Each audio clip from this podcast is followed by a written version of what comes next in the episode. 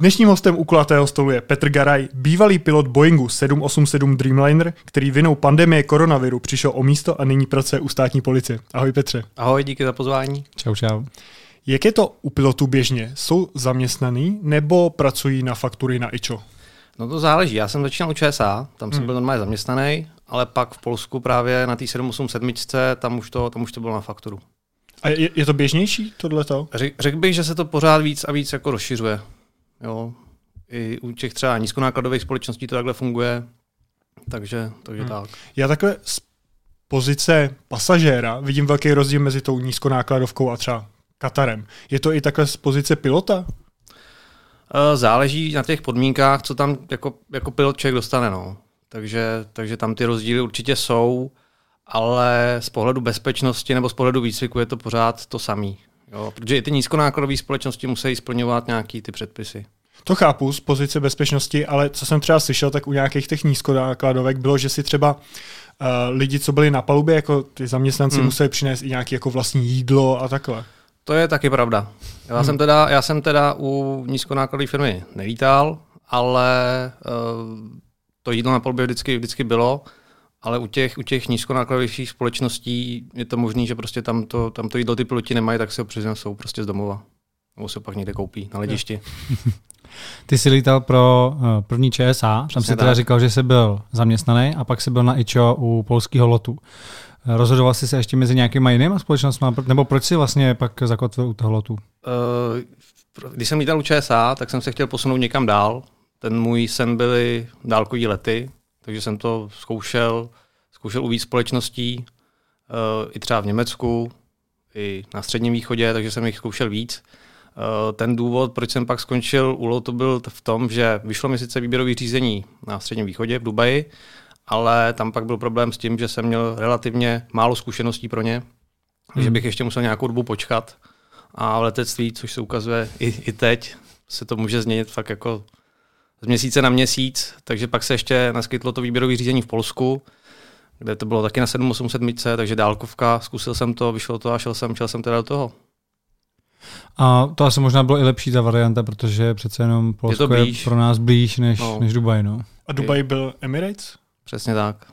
Je to i finančně zajímavější létat pro tyhle společnosti typu Emirates, Qatar? Říká se, že čím víc na východ, tím je to finančně zajímavější. Jo, ale když třeba člověk má rodinu, tak musí vzít v potaz i tohle. Já jsem rodinu neměl, nemám teďka, takže tohle člověk neřeší, ale co se, co se finančních podmínek týče, co jsem zaslech, neviděl hmm. jsem konkrétní čísla, tak třeba v Číně, v Číně to samozřejmě bylo nejzajímavější, protože tam byl velký nedostatek, nedostatek pilotů. Jo. Mm-hmm. No a ještě, jak Martin zmiňoval to OSVČ versus být zaměstnaný, má to ještě nějaké jako jiné výhody, nebo výhody, má to, jaký je spíš rozdíl, jako výhody, nevýhody? Je to tak, že uh, normálně, když je člověk že jo, zaměstnaný, tak má výhody toho, že může třeba čerpat dovolenou a nějaké ještě další zaměstnanecké benefity, tak uh, předpokládám, že to, že někoho zaměstnají nebo pilota zaměstnají na IČO, je hlavně kvůli tomu, aby šetřili peníze. Tak jestli pak to třeba kompenzují nějak jinak. Uh, nepřišlo by mi, že by, se, že by to bylo něčím kompenzovaný. O to volno má člověk stejně, ale samozřejmě pro tu společnost asi je třeba pak jednodušší ukončit tu spolupráci. Jo, hmm. ale asi si, asi si šetří takhle ty náklady. Protože přece jenom mít zaměstnance je drahý, že jo? Nebo hmm. právě. Takže, takže jako nemyslíš si, že by to byl nějaký jako jinak extra rozdíl? Jinak si myslíš, že to je úplně stejný, jestli dáváš fakturu v tom, nebo v tom, pro tebe? Pro, pro, mě, pro mě určitě ne a i, i v tom přístupu k nám, protože tam ještě byla taková ta starší generace těch pilotů, co měli normální smlouvy, tak uh, ty, ty benefity třeba, že máme nějaký zlevněný letenky, tak, tak byly hodně podobný. Mm-hmm. Ty jsi zmiňoval, že jsi vyloženě vyhledával 7-8 Dreamliner. Spíš, spíš dálkovky. Posunout hmm. se z toho vrtulového letadla, protože u ČSA jsem lítal na ATRC, ATR 4272 to bylo vrtulové letadlo, s tím člověk lítal regionální linky, takže jsem chtěl něco, něco prostě proudového. Hmm. Nebylo to, že vyloženě ten Dreamliner? Ne, ne, ne, ne, ne. A asi je to spojený s tím, že ten Dreamliner je na ty dálkovky. Přesně tak. Můžeš takhle lajkům obecně popsat nějaký rozdíl mezi Boeingem a Airbusem? Dá se to, když je těch modelů tolik? Uh, dá se to. Oni ty obě firmy mají rozdílnou filozofii. Jo, třeba když se podíváte do kokpitu Boeingu, tak to, čím se to ovládá, tomu se říká berany. Jsou to normálně takový, takový volant, polovolant.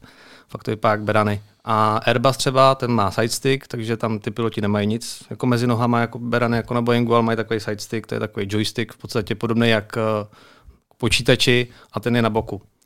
A Airbus je trošku jiný v tom, že on se tu filozofii nebo ty kokpity třeba i ty systémy se snaží jako držet skrz tu modelovou řadu.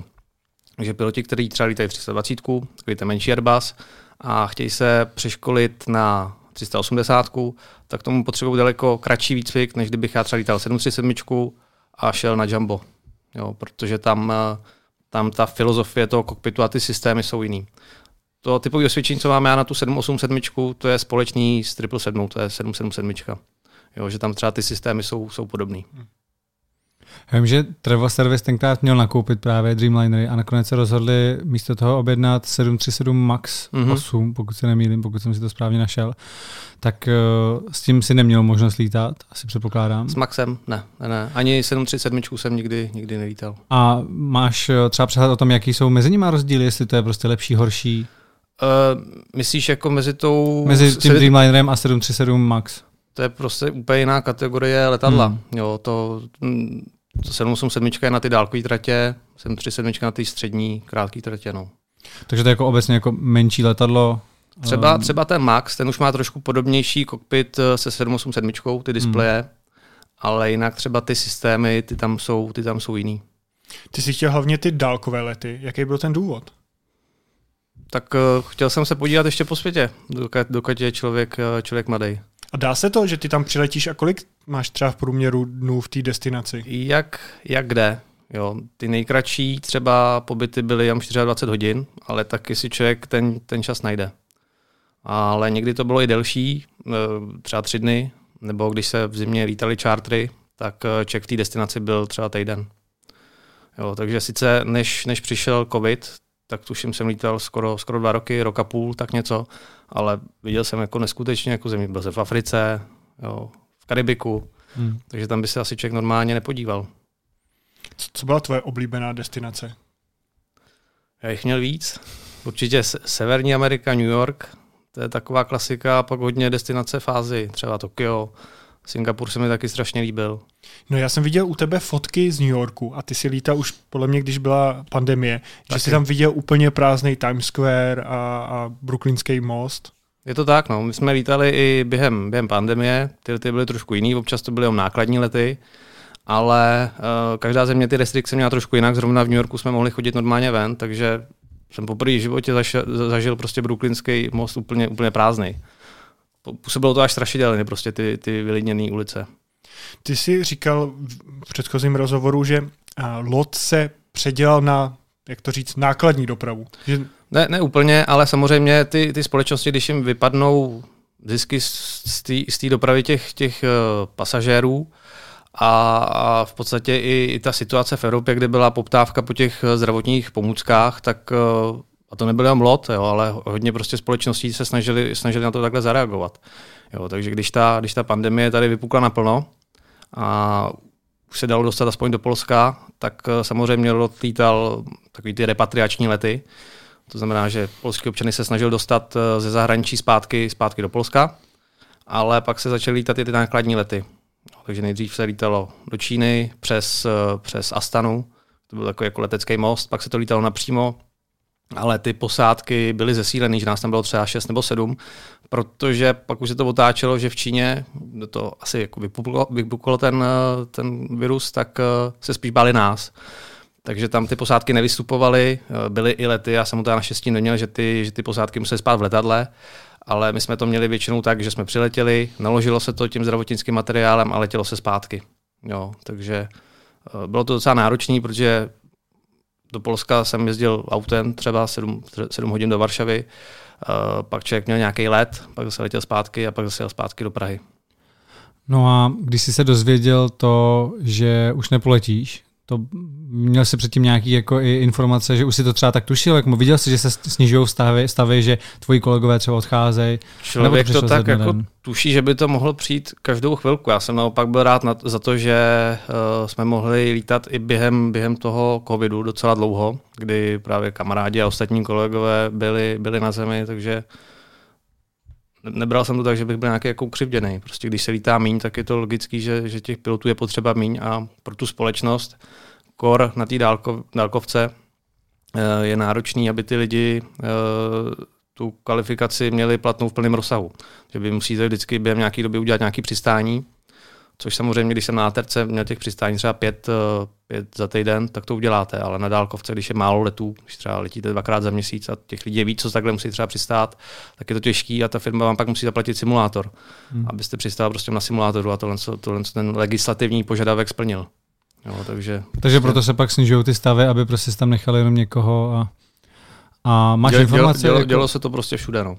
Hmm, no jasně, v jakýmkoliv odvětví. A máš informace, jako koho jsi tam nechával, jestli to byli lidi třeba, který, který uh, tam byli nejdíl, nebo? Uh, já jsem to ani tak neskoumal, ale přijde mi, že většinou to bylo podle fakt seniority. Jo, já jsem tam nebyl tak dlouhou dobu, je tam i kolega z Čech, který tam zůstal, ale protože tam byl, byl delší dobu. Mm-hmm. Jo, takže a když se, mix. Když se uzavíraly ty hranice v Evropě, tak eh, a ty už si vlastně uh, pro ně nelítal, bylo to tak, že bys mohl se tam vůbec jako dostat do té práce, i kdyby si měl tu možnost? Já jsem se tam dostával autem s tím, že samozřejmě jsem od nich musel mít uh, vyplněný formulář. Průkaz, že prostě pracuješ. Tak, na hranicích jsem ho vždycky ukazoval, a aby, aby mě pustili. Jak teda pro tu polskou stranu, tak pro tu, pro tu českou stranu. Bavil jsi se s kolegy piloty, kteří vlastně taky stejně jako ty přišli o zaměstnání, co teďka dělají? Je to, je to různý. Jo, někdo třeba řídil nákladák, někdo začínal nějakým eh, rozvozem. Eh, je docela dost kluků, co se k lítání vrátilo, ale eh, třeba teďka lítají business jety. To, to byla cesta, kterou jsem se nechtěl vydat, protože samozřejmě, když člověk má typovku na něco a zase by po nějakých chvilce se školil na jiný typ, tak mi to nepřišlo úplně vhodný. Řekl jsem si, že radši prostě počkám, než, než se to zase rozlítá třeba. Jo, takže to, to je fakt různý. A jaká je situace teďka u tebe? Chceš se vrátit, až to bude možný k pilotování přímo určitě, určitě bych se chtěl vrátit. Ten můj sen takový, co bych, co bych jakoby si tak přál, aby to dopadlo, abych zároveň mohl dělat tu práci u policie, kam jsem pak nastoupil a zároveň, zároveň lítat. Ale tam je problém v tom, že uh, si člověk o to musí požádat. Že normálně, když člověk je u policie, tak uh, má zákaz jakýkoliv jiný výděleční činnosti. Samozřejmě se může požádat o výjimku, že tam by záleželo na tom, jak, jak by to dopadlo, jestli jo nebo ne. No. My jsme to právě četli, že to je jako zakázaný u hmm. policie takhle si nějak přivydělávat. Uh, víš třeba o nějakých kolezích, kolegách, kteří to takhle mají, jako že si požádali o nějakou výjimku a přivydělávají si jinou prací? Po, popravdě nevím. Popravdě nevím, akorát vím, že je seznam nějakých činností, které jsou povolené. Třeba když někdo dělá instruktora v autoškole, hmm. to si v minulosti vím, že tohle co třeba někdo dělal, ale jinak, jinak nějak ne, nevím. Takhle tvoji kolegové, kteří se už mohli vrátit, není u nich obava, že by tahle ta situace mohla přijít znovu, že by celkem rychle mohli zase o to zaměstnání přijít a museli si schánit zase nový? Já si myslím, že všichni piloti jsou pořád po téhle jako zkušenosti v takovém permanentním stresu, co se kdy, kdy stane. I, I pro mě to prostě byla tohle taková zkušenost, protože samozřejmě pamatuju si nějaký krize v letectví, kdy já jsem ještě ani nelítal, bylo 11. září, pak vybuchla ta sopka, takže se to pořád tak nějak opakuje zhruba po deseti letech, ale samozřejmě, když člověk se do toho letadla dostane, tak si myslí, že už jako tam dostal, že má vyhráno, že už ho nic nepřekvapí, ale teďka prostě vidíte, že v letectví není, není nic jistého, no. takže to je něco, s čím se člověk asi naučí žít pak. Já to vidím i v restauracích, že prostě no. ty lidi se nechtějí vracet a teďka tady podniky, že v centru prostě nemají ty lidi, nemají, nemají dostatek Kdy, Když se bavíme s kamarádama nebo s kolegama, tak je to prostě takový, že si, že si říkáme, že by to chtělo si vymyslet třeba nějaký záložní podnikání, jo, pak. ale nikdo, nikdo vám neřekne, kdy třeba zase bude nový virus nebo zase někde vybuchne nějaká sopka. Jo. Aby pak to nesemlalo i to záložní podnikání. Jo? no, um, třeba jsem se chtěl zeptat, tak eh, ty si v jednom z předchozích rozhovorů říkal, že třeba ty kolegové se někteří ani nechtějí vrátit do toho letectví. Hmm. Je to právě z tohohle toho důvodu, že prostě nevědí? Nebo tohle, ta práce, to, tohle co je... jsem slyšel zejména u těch, u těch hmm. starších, kteří už prostě ty, ty krize zažili. Hmm. No, že jim to asi už stačilo, třeba už jsou zabezpečení do života, takže prostě tohle se nepotřebují, aby, aby pak uh, z měsíce na měsíc přišli, přišli o práci. Já myslel, že to je z důvodu, že si třeba teď našli lepší práci, která je uspokojuje třeba ještě víc bez nějakého jako většího rizika. Může to taky být, ale nikoho, nikoho takhle jako osobně neznám. A jste takhle jako v kontaktu jako s tou komunitou těch pilotů, že si dáváte jako vědět třeba na sociálních sítích, kdo a jak na tom je? Uh, prostě, když to jsou kamarádi, tak jo, ale že by byla nějaká extra velká komunita, kde bychom diskutovali, to, to ne. Můžeš srovnat takhle ty dvě povolání policisty a pilota, co je třeba víc stresový? To je, to je dobrá otázka, ono jak kdy, no. mně přijde, že asi to lítání je méně stresující, ale když, když všechno jako funguje. Jo. Zase i, i ta služba u policie může být úplně v klidu, ale zase taky to může být stresující. Záleží, když co se stane třeba za, za, za případ. To je asi dobrá připomínka, když všechno funguje. Zažil jsi situace v letadle, kdy něco nefungovalo, že si musel řešit nějakou krizovku nebo ně, ně, něco, že přestalo pro nás, fungovat? Pro nás to nejsou krizovky, jsou to prostě nějaké závady, které se tam můžou třeba vyskytnout na tom letadle. Uh, pamatuju si, že na ATRC nám třeba nešel zasunout podvozek, ne vysunout, ale zasunout po vzletu. Takže to jsme taky museli vyřešit a není to jako, že bychom tam seděli a teďka co s tím budeme dělat, ale na, na všechny ty závady máme prostě postupy. Takže postupujeme podle těch postupů. Tady byl zrovna problém, že jsme letěli z Milána eh, s tou, s tou ATRkou, se lítalo přes Alpy a kdybychom ten podvozek nechali dole a třeba by nám vysadil motor, tak uh, už bychom ty Alpy nepřeletěli. Z toho důvodu je potřeba se vrátit. No. Mm. Vždycky tyhle ty závady jsou třeba menší, tak vždycky řešíme podle, podle příručky. Kterou prostě studujete x měsíců předtím. Dokážeme se v tom, neznáme to jako na spaměť. Jsou samozřejmě nějaký postupy, třeba když vám vysadí motor, eh, kde, kde to musíme znát na spaměť, ale třeba tohle, když je vysunutý podvozek, nejde zasunout, tak si to v klidu otevřete, přečtete si, co můžete vyzkoušet, aby, aby, aby třeba šel zasunout a, a pak, pak to řešíte podle toho. A je tam i nějaká jako manuální, nějaký manuální pohon, třeba, že kdyby prostě vypadla elektri- elektronika, takže prostě tam pak někdo půjde zatočí kličkou a zajede to. Kličkou ne, třeba 787 má takovou vrtulku, která když by vypadly oba dva motory, tak vypadne taková vrtulka, taková náporová vrtulka, která prostě tam bude generovat ještě nějaký, nějaký prout. Jo, já nemyslím tu kličku zrovna na motor, ale na no. ten podvozek třeba. No na, na ten podvozek tam na ATRC ne, nebyla klička, ale taková prostě, když, nešel, když by nešel normálně dát dolů ten podvozek, tak se otevře takový dvířka a zatáhlo se za takovou páku, to vypadalo jak takový ty starý záchranný brzdy na vlaku a prostě ten podvozek by tou vlastní váhou vypad, vypad dolů. Jo, jo. Ale když by se chtěl zasunout, tak tam... To už, to už pak nejde zasunout, hmm. to už se musí nechat takhle dole. A nějakou třeba srážku z ptáky při letu? Eh, myslím, že jednou do Frankfurtu takového menšího ptáčka jsme srazili, ale že bychom třeba nasáli do motoru, to se mi nestalo. Jo, ty srážky s ptákama jsou docela častý. Samozřejmě to letadlo se pak musí prohlídnout. Eh, u těch eh, proudových letadel je to větší problém, když se to, když se to nasaje do motoru. Má nějaký větší pták, tak to může pak dopadnout klidně, že ten motor vysadí. Hmm. Nebo se musí vypnout, že tam jsou tak velké vibrace, že se musí vypnout. Tak to, to je důvod asi, že na letišti jsou sokolníci, ne? Že ty to Přesně tak. Jako hlídají. Oni tam mají i nějaký plašící systémy občas, střílejí tam do vzduchu, taky myslím si, že z toho důvodu sekají tu trávu, aby byla nízko, aby se tam prostě ty, to ptactvo nezdržovalo. Dokáže ten autopilot, který v letadle je, přistát i vzlétnout? Dokáže jenom přistát, ale zase záleží na jakém letadle. ATR třeba sama nedokázala přistát, 787 dokáže sama přistát. Já jsem to zažil při výcviku, protože tahle ta funkce tam je mimo pohledu zejména z toho důvodu, když, když je fakt eh, špatná viditelnost. Jo. Hmm. Že to letadlo přistane samo, ale vzlítnout samo nedokáže. Vím, že Airbus to tuším zkoušel, ale v běžném, v běžném provozu se to nepoužívá. A víš z jakého důvodu? To je, že tohle nedokáže ten vzlet? To, to nevím. Hmm. Není to určitě tak, eh, myslím si, že to nebyla potřeba proto, protože ta, ten vzlet není až tak těžká fáze toho vzletu. No, proč, se, proč se to ještě k tomuhle tomu systému, proč se to nepoužívá, jako, proč se to nepreferuje víc, než když má jako pilot přistát sám? Je to bez, co je bezpečnější, když to vezmeš do rukou, anebo když to bude dělat autopilot, to přistání? Můj názor je takový, že tam jde o to, aby pořád eh, ten pilot to letadlo měl ovládat i manuálně.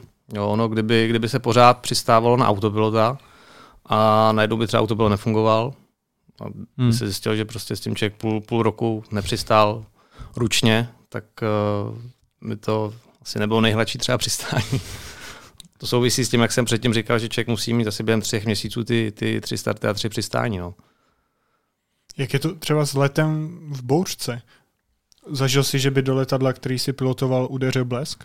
Já jsem to nezažil. Lety v bouřce probíhají tak, že my tam máme povětrnostní radar, ten nám barevně ukazuje uh, ty bouřkový mračna nebo tu bouřkovou oblačnost, takže my poznáme podle té uh, barvy, uh, jestli tam třeba můžou být ty kroupy, ale samozřejmě, když vidíme tyhle ty jádra, tak se to snažíme oblítávat, respektive to musíme oblítávat. A kroupy by byly třeba větší nebezpečí než ten blesk? Uh, já bych řekl, že i jo, protože ty kroupy to letadlo dokážou strašně moc pomlátit. No, viděl jsem nějaké fotky, že někde v Indii tuším prolíte nějakou bouřkou a tam, tam v podstatě z toho letadla nebylo vidět ven, jak bylo to čelní sklo poškozený. Může to vlítnout hmm. i do hmm. motoru, poškodit to ty, ty lopatky. Uh, když to letadlo zasáhne blesk, tak uh, prostě projde tím letadlem, zase to sejde někde dolů, ale že by, že by, že by to bylo až tak nebezpečný, tak si myslím, že ty kroupy jsou daleko nebezpečnější. Já jsem čet právě, když jsem se díval na, přesně na ten Dreamliner, takže on je vyrobený z kompozitních materiálů a právě tak. oproti těm předchozím starším modelům že letadel, které jsou kovový, tak ty fungují jako Faradayova klec. Hmm. A že se jako doteďka neví vlastně, jak funguje ten kompozitní materiál, když do něj uhodí ten blesk, proto se tam musí dávat nějaký měděný výstuhy. A to se jako opravdu ještě, to se nedá nějak otestovat. Jako Já si myslím, že oni to, jako... oni to otestovali a že určitě při tom počtu těch letů do nějakých 7, 8, 7 určitě taky už blesku hodil. Mm-hmm. Takže určitě to není nic, co by to letadlo dostalo, dostalo z nebe. No a takže nemusí se lidi teď bát, ne, který nás teď poslouchají v nějakém letadle. určitě se nemusí bát. No a uh, když by, ty říkáš, že máte teda nakázaný to vlastně, když vidíte nějakou bouřku, se jí snažit vyhnout. A kdyby si si nevyhnul, je to pak, že máš nějaký z toho postih, anebo prostě se bere, že tak jako dělal si, co se, co se dalo, nebo?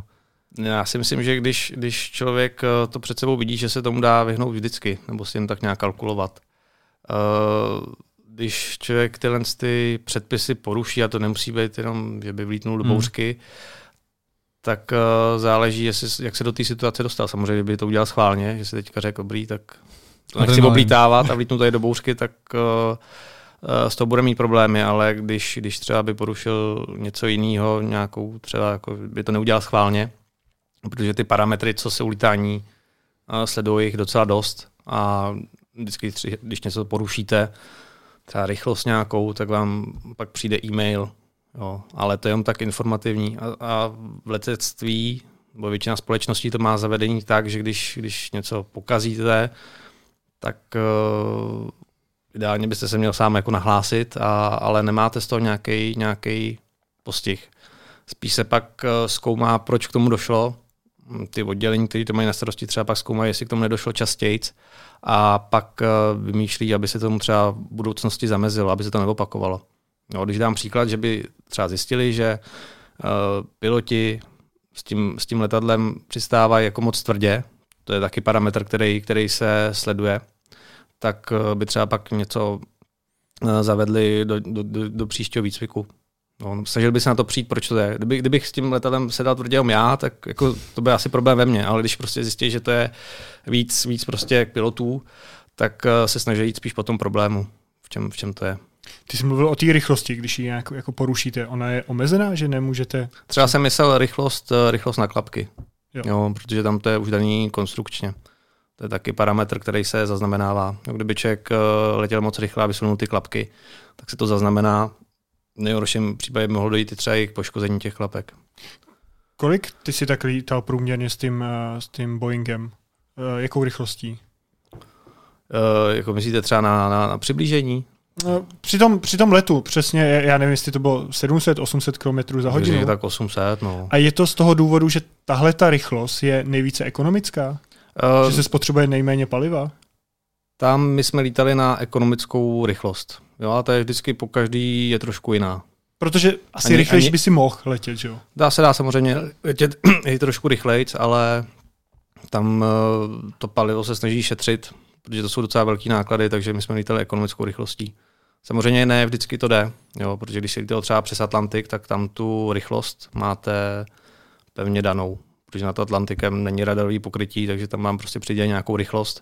Pak samozřejmě, když vědí, že před váma ta tratě volná, protože tam jsou přidělené tratě, eh, přes který se lítá, tak vám můžou dát, že si můžete letět tou volnou rychlostí, která může být zrovna ta, ta ekonomická. Ale zase naopak, když třeba odlítáte se spožděním a potřebujete to trošku dohnat, ono to může třeba udělat pět minut, jo, ale tak se může letět i tou vyšší rychlostí.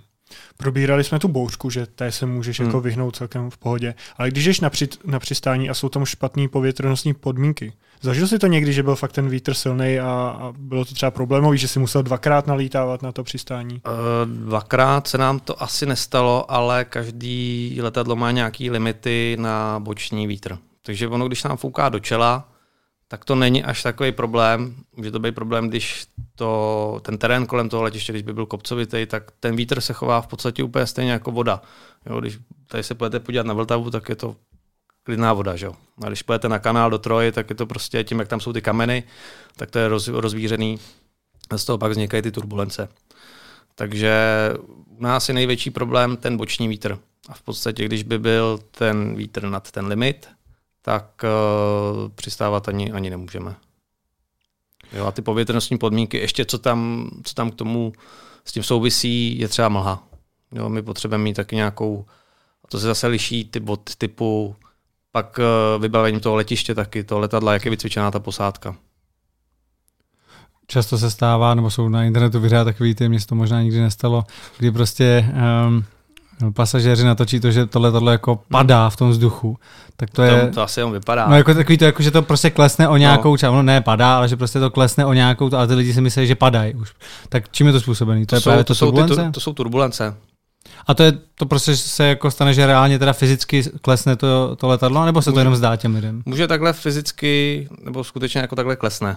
Uh, tam jde o to, že ty turbulence většinou můžou být spojení třeba s tou bouřkou, hmm. takže když člověk uh, lítá v blízko, blízkosti té bouřky, nebo i v, třeba v létě v blízkosti nějaké oblačnosti, tak uh, jsme vždycky zapínali pásy, aby se lidi připoutali, protože tam samozřejmě je předpoklad, uh, že, že ta turbulence bude.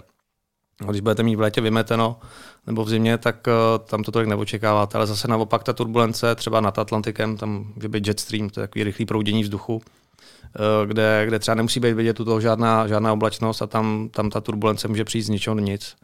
Samozřejmě máme mapy, kde vidíme, kde by to mohlo být, tak třeba ty lidi preventivně jsme připoutali, ale to, to prostě člověk neodhadne, kdy to může přijít.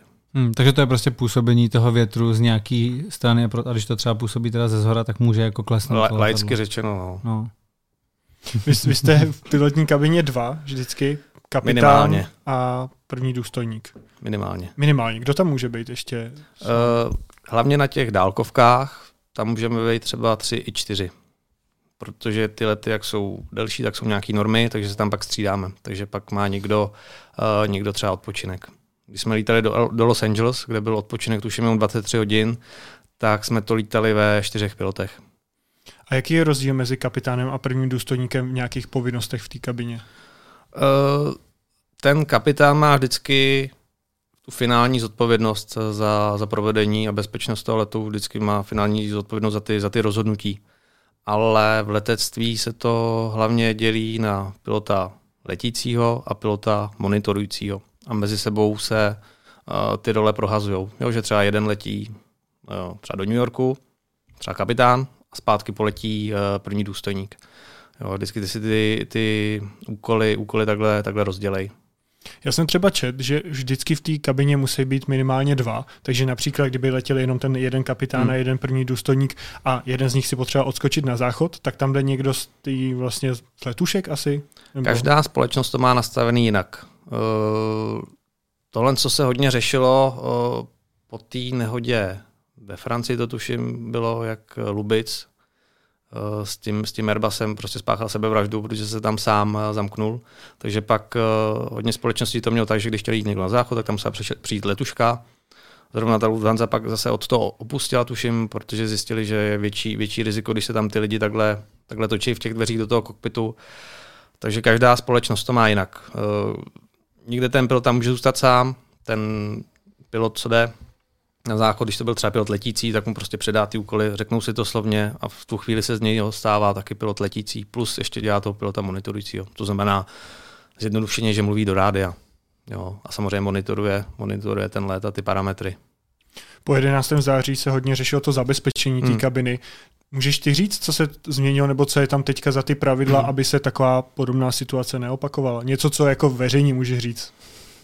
Tak eh, to není žádný tajemství, že ty dveře jsou zabezpečené a prostě nikdo, kdo tam nemá co, co dělat, tak se do toho kokpitu nedostane. Je to chráněný heslem ten kokpit a i kdyby se třeba stalo něco takového, že by, že by to heslo třeba letuška někomu řekla, tak my máme pořád možnost uh, ten vstup do toho kokpitu odmítnout, protože jednak na ten kokpit vidíme, vidíme kamerama a můžeme to prostě úplně uzamknout. A absolvovali jste třeba i nějaký výcvik sebeobrany? Jako kdyby náhodou se někdo dostal prostě až do toho kokpitu k vám? My, my jako piloti jsme tohle to neměli. Co jsem slyšel, tak občas to mají letušky, jak zvládat tyhle hmm. ty třeba i agresivnější pasažéry, jak je třeba spoutat, protože v letadlech jsou, jsou i pouta. Teď jsme nedávno viděli, že někoho při, při, při to přivázali páskou k páskou, no. Takže ty, ty tenhle ten výsek mají, ale k nám by se fakt neměli vůbec jako dostat. Hmm by bylo selhání ty posádky vepředu, kdyby tam takhle někoho, někoho pustili.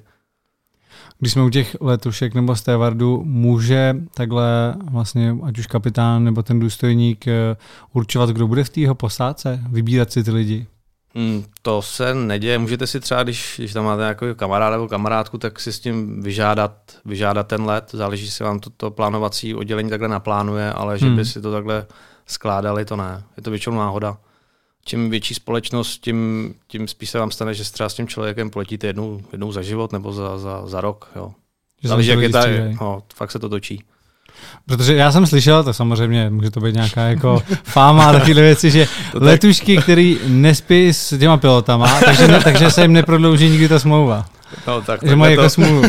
takhle, to, takhle to fakt nebylo, no.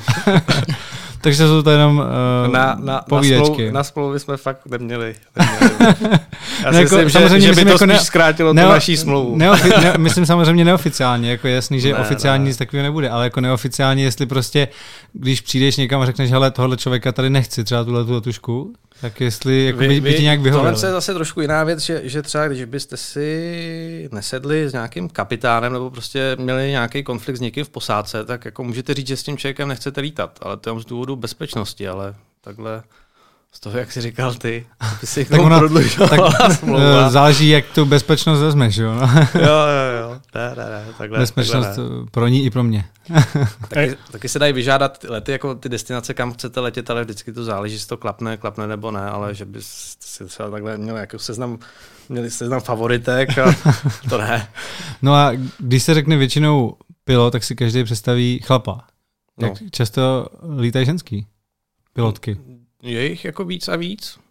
Takže je to normální, není to jenom je to, výsada prostě. Je to, je to normální, určitě to není výsada, výsada hmm. jako chlapů. Já přemýšlím, jestli jsem nikdy letěl s letadlem, kde byla jako kapitánka nebo pilotka. Já jsem zažil, že, že byla posádka jenom, kde byly vepředu hmm. jako holky. Jo. A není to jako nic, že, že by se, by se toho člověk jako musel, musel bát. Ten, ne, ten, tak to samozřejmě se Ten výcvik no. je stejný, stejný pro všechny, takže si myslím, že jsou úplně stejně šikovní jako, jako chlapy. Spíš jsem myslel, jestli jako o to právě mají zájem o takovou, takovýhle povolání. Asi, asi jich je míň, ale když se na to podívám z pohledu jako třeba posledních 20 let, tak je jich víc, víc a víc. Jako když, když o to mají zájem, baví je to a jdou si zatím, tak určitě si myslím, že, že jako každá společnost to vítá. Hmm. Jaký jste měli vztahy v tom lotu jako kolektiv piloti letušky? Tam v tom lotu to bylo v pohodě, ale tam je trošku jako na těch dálkovkách taková větší anonymita, jo? protože když to řeknu, na ATRC jsme lítali dva, dva piloti, dvě letušky a i celkově těch letadel tam bylo osm na začátku. Takže jsme se všichni znali, bylo to takový rodinnější. A v tom lotu tam třeba těch letušek máte 8 až 12, a občas to je prostě tak, že někam jako dojedete na hotel, tam je vidíte naposled a pak je zase vidíte, až když se zase odjíždí na letiště. Tam, jako když jste tam třeba 24 hodin, že, tak každý většinou jde jako hnedka spát, aby, aby pak jako byl, byl zase čerstvý na ten da, další den. Takže spíš, spíš se dá takhle seznamovat, když, když jsou nějaký ty delší pobyty, nějaký ty chartry. Já jsem si právě říkal, že třeba pro piloty i nebo pro letušky je těžší si najít nějaký vztah, třeba nevím, pokud jsou z Prahy, tak v Praze, protože furt někam lítají, furt jsou na cestách, tak jsem si říkal, jestli kolikrát to není, že se seznámí pilot s letuškou a, a pak vlastně můžou i lítat společně. No, taky to tak bývá. U mě, u mě to tak bylo, to, nevyšlo to, hmm. ale má to svoje pro i proti. Samozřejmě ta letuška víc chápe to pracovní prostředí, víc kde pracujete. Zase když, když máte vztah s někým ze stejné firmy, tak se to pak stává takovou věcí, věcí veřejnou a to, že jako spolu můžete lítat, jako taky, to se tolik jako nestává. Spíš, spíš mi přišlo, že se pak vidíte třeba i méně, když vám to naplánujou plánovači ten plánek na prd, tak hmm. si prostě domů podáváte dveře. No. A tam jsme zase u toho, že ty nemůžeš říct, aby lítala s tebou, nebo můžeš to říct, ale nemusí ti vyhovět. No, asi, asi by to nikdo neudělal tak, že by to bylo tak nastálo, protože zase je tam ten aspekt té bezpečnosti, kdyby někdo zjistil, že prostě spolu takhle pořád lítáte a chtěl to letadlo uníst a pak by třeba na vás působil přes tu letušku, která je třeba zároveň vaše přítelkyně, tak to taky hmm. úplně není ideální. Takže si myslím, že do tohohle by nikdo nešel, aby ty lidi pořád lítali jenom spolu. To je pravda. No. Když ti oznámili to, že teda s tebou rozvážou smlouvu, hmm. dostal jsi nějaký odstupný? Ne, ne, ne. ne. Ta, ta, smlouva, byl... ta smlouva je přerušená, jo, takže nebyla ukončená, byla, byla přerušená, takže tam, tam žádný odstupný nebylo. Věřím, že pro tebe i pro samozřejmě ostatní piloty, kteří byli ve stejné situaci, to musí být i těžká situace, nejenom z pohledu, že nemůžeš dělat tu svoji vysněnou práci, hmm. no to vlastně to spousta z nich dělá celý život, ale i po finanční stránce, protože ať už děláš pilota nebo nevím, policistu, kurýra, cokoliv, tak asi ten skok tam je finanční. Ten skok tam je, i když eh, ke konci ten základní plat uh, hodně, hodně klesnul, to osekávaly všechny společnosti, ale tam jde o to, že já jsem se vždycky snažil, to mě učila máma, aby prostě uh, člověk měl nějakou finanční rezervu. Jo, začínal to na nějakých třeba třech hrubých platech, jsem si pak třeba držel šest, šest platů, takže hmm. z tohohle z toho pohledu mě to až tolik nezasáhlo. Takže asi kdybych prostě chtěl si je doma koukat na televizi, tak by to nějakou chvilku, chvilku vydrželo, ale uh, určitě mi mě to nebavilo. Ale zase, já mám trošku lepší situaci v tom, že třeba nemám rodinu a děti. Jo. Byli prostě kolegové, kteří na tom byli daleko hůř. Jo, třeba hypotéku na krku, nějaký splátky, hmm. dvě děti. Uh, vím, že jsem se takhle bavil s jedním, s jedním kolegou z Polska, prostě, který, který ani pak nemohl uh, nějakou dobu sehnat práci. Nakonec taky dělal kurýra. Byl to doma vysokoškolsky vzdělaný, vzdělaný kluk, takže tam samozřejmě jasný, že když si ty lidi tu rezervu nedržejí nebo nemůžou držet, protože ty výdaje mají takový, že je to tam, pak může sejmout trošku víc, ale to je prostě v každém zaměstnání takhle. Jo, to věřím. Já no. jsem to, taky slyšel příběh, táta nechával na baráku dělat fasádu, přijela tam nějaká firma a byl tam jeden dělník, který ho viděl, že mu to tolik nejde, jak za ním hmm. přišel, zeptal se ho, jak dlouho jako tuhle tu práci dělá, on 14 dní a tak se ho zeptal, co dělal předtím a pilot Boeingu prostě. Hmm. Takže jako těch lidí, který to takhle zasáhlo, je, je jo, jo. velký množství. Ale nikdo z nich tak nějak mi nepřišel, že by prostě stál na místě a fňukal, jako všichni, všichni se to snaží hmm. aktivně, aktivně řešit. Jo.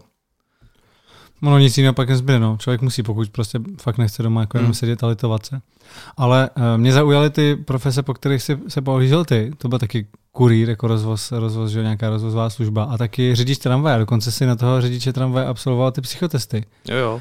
A proč jsi se rozhodl vůbec pro toto zkusit a proč jsi pak do toho nešel, když jsi absolvoval psychotesty? No, Předpokládám, že se zvládnul. Zvládnu.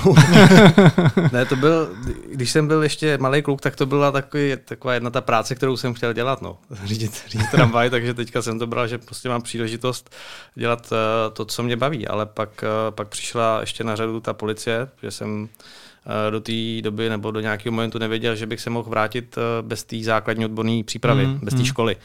To nějak do pěti let, ne? Přesně tak, takže pak jsem se, pak jsem se vydal tou cestou té policie která mi taky trošku chyběla. Takže pak jsi se vybral, protože už si to dělal tenkrát, tu policii, hmm. byl, jsi, byl jsi policista, takže jsi se jenom do toho vrátil, protože už to bylo něco, co si, eh, co jsi znal. A co třeba bylo v těch psychotestech, eh, jestli si pamatuješ nějaké otázky, anebo jestli Jestli tam bylo něco, co ti jako utkilo v paměti, Já že by to bylo něco úplně extra. Asi nesmí úplně jako prozrazovat, ale obec, obecně tam jako u těch, u těch na toho řidiče tramvaje, si myslím, že to jsou vždycky i v něčem třeba i podobné testy, co jsou, co jsou na piloty, prostě nějaký postřeh, nějaká paměť a tak. Myslíš si, že se takovýhle, myslíš si, že se dá vlastně jako nějak obelstí takovýhle psychotest, že si to člověk jako nějak, že, že si v tom pak třeba už, protože ty si dělal určitě psychotesty na policii, dělal mm-hmm. si mhm. psychotesty na pilota, dělal si psychotesty na řidiče tramvaje, možná ještě nějaký další, tak jestli si v tom objevil pak nějaký jako vzorec, že by si řekl, že už jako víš, jak vlastně na to, že tam je nějaký, nějaká, nějaká Já šablona. myslím, že to nejde. Každý ty psychotesty jsou trošku jinak postavený, jsou jinak, jinak náročný. Nejnáročnější asi byly u ČSA, ale uh, tam, když si začnete vymýšlet, nebo se to snažíte nějak jako to říct, říct slušně, obelstí, tak uh, by na to ten psycholog měl, měl přijít. Jo, záleží, jak ty, jak ty testy jdou do hloubky. Co třeba jde trénovat, tak je určitě taková, takový ty testy na, na tu reakční dobu. To určitě jde trénovat, ale ty osobnostní, to si myslím, že tolik nejde. No A jako, pak- jestli se člověk, promiň, jestli se člověk jako, takhle jako rozumný člověk, jestli prostě neví, jaká ta odpověď má být. Protože já nevím, jestli tam bude otázka prostě, jste řidič tramvaje a před váma je skupinka dětí na kolejích, tak budete brzdit nebo se do nich rozjedete? Tak jako asi racionálně uvažující člověk No, asi ví, jak já, já k odpovědět. tomu mám jeden příběh, protože když jsme nastupovali k ČSA, tak uh, tam byl jeden takový úkol, kde po nás chtěli, aby jsme si vybrali nějakou filmovou postavu a řekli, jako proč jsme si ji jako vybrali. a v jedné skupině, já jsem tam teda nebyl, tak mi říkali kluci, že tam byl kluk, který si vybral nějakou postavu ze spalovače mrtvol. A ten, ten psycholog se ho ptal, jako, proč, jste si, proč jste si to vybral. A on mu řekl jako v klidu, no protože ta postava tam umře v tom. Takže jako racionálně jako asi, asi ty psychotesty jsou tam z nějakého důvodu. No jasně, no. A takže taky, kdyby si vybral třeba, nevím, uh, Ramba nebo Terminátora, tak taky úplně asi Já neprojde. nevím, co jsem si vybral já. Myslím, že to nebyl Forest Gump. No ty jsi jako teda policista pracoval ještě předtím, než jsi nastoupil jako pilot. To byla Ale- jedna, jedna z mojich prvních prací. No. A to jsi byl jako technik, si létal s vrtulníkem? To až ke konci. Já jsem začínal v roce 2009 u pohotovostní motorizované jednotky, kam Hmm. jsem se pak vrátil, ale ke konci asi necelý dva roky jsem byl jako palubní technik na vrtulníkách. To mě právě zajímalo, proč jsi se nevrátil přímo k tomuhle, když jsi se teďka vrátil k policii. Protože jsem teďka lítal, lítal už dost. Jo. Tam, tam se taky divili u, PME, proč, proč jsem se nevrátil tam, ale mě ta práce na té ulici, mě prostě, ačkoliv to hodně lidí nechápe, tak říkám, že jsem trošku magor, tak mě baví, baví víc. Ale s tím vrtulníkem si nelétal, To tam jsem jsi byl jako, pilot. jako Přesně ten tak. technik. Lákalo by tě to i pilotovat, nebo... Třeba, třeba někdy do budoucna. Tam eh, ten problém je, že abych byl pilot vrtulníku, tak eh, ten piloták z letadla vám na to nestačí, takže zase musíte znova ten základní výcvik toho pilota vrtulníku a to třeba stojí 400 tisíc zhruba tak, tak Hmm. je to zase značná, značná investice. Takže určitě bych ještě nějakou chvilku chtěl, chtěl zůstat u, letadel. No, ona to musela být značná investice i vlastně u těch letadel. Co no. No, Dokážeš spočítat, kolik tě to stálo? Od té, přes milion určitě. Přes milion, aby si mohl létat s tím typem Boeingu, se kterým si létal, s tím Uh, Dreamlinerem. aby, abych se vůbec mohl někam hlásit k aerolinkám. Řekl bych, že kolem milionu je ta základní investice.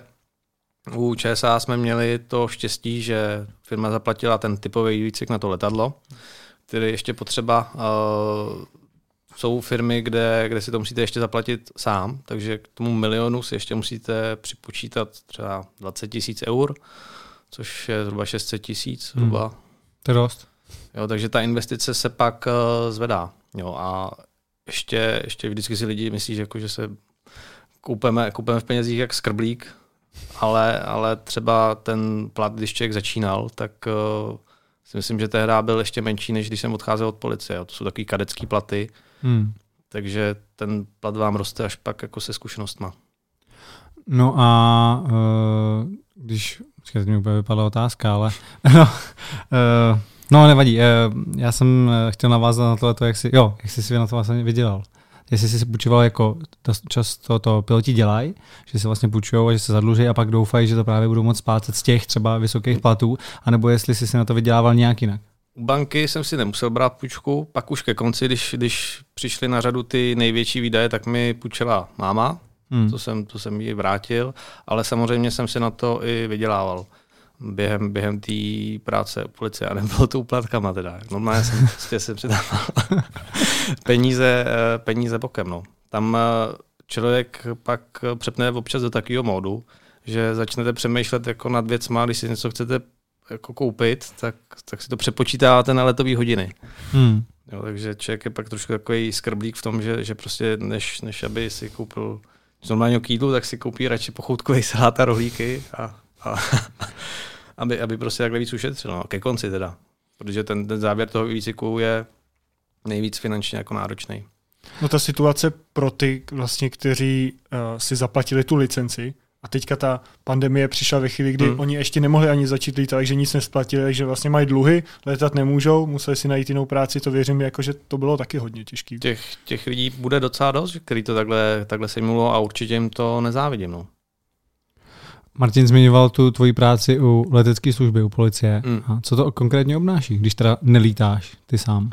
Eh, ten palubní technik tam měl za úkol hlavně to, že ráno tu mašinu nebo tu, ten vrtulník ho obešel, tam bylo víc vrtulníků, který měl na starosti, eh, protože třeba z Prahy eh, ta, ta letecká služba zajišťuje jednak policejní hotovost, to jsou ty Eurocoptery, to má třeba termovizi, když se po někom, po někom pátrá, pak tam je ještě Bell 412, je trošku těžší vrtulník, třeba na letecký hašení, nebo kdyby někam potřebovala dopravit zásahová jednotka, a pak je tam ještě takzvaný SAR, to je zase, kdyby eh, spadlo někde letadlo, tak eh, to má v sobě takový maják, který se aktivuje tou nehodou a ten vrtulník pak dokáže potom signálu pátrat. Takže prostě člověk si prohlídne ty mašiny a pak jsou buď výcvikové lety, zase s těma zásahovkama, a nebo můžou být i, i ostrý lety. A právě ty hmm. ostrý lety jsou nejčastěji právě na to pořešování těch lidí. Takže ten palubní technik tam pak eh, vzadu ovládá tu termovizi a snaží se, snaží se toho člověka najít. Jak často se vzítá tady třeba v Praze? Je to jako fakt jako každý den, že se používají ty vrtulníky nebo ne? Já si myslím, že denně to není. Eh, co si tak vzpomíná, tak myslím, že se vždycky víc slízelo, když byla houbařská sezóna. Že se někdo ztratil, jo? Nebo? Zase v létě třeba, když bylo sucho, tak uh, se lítalo víc na ty požáry, protože hmm. pod ten bel šel navěsit takzvaný bambi, bambivák, toto se pak dá voda a tím se to dá, dá taky hasit. Takže to je rozdílný. No. Jak často se používá vrtulník na měření rychlosti? Na dálnici třeba. To si myslím, že se nepoužívá vůbec zase ne. nějaký. Hmm. To nejde.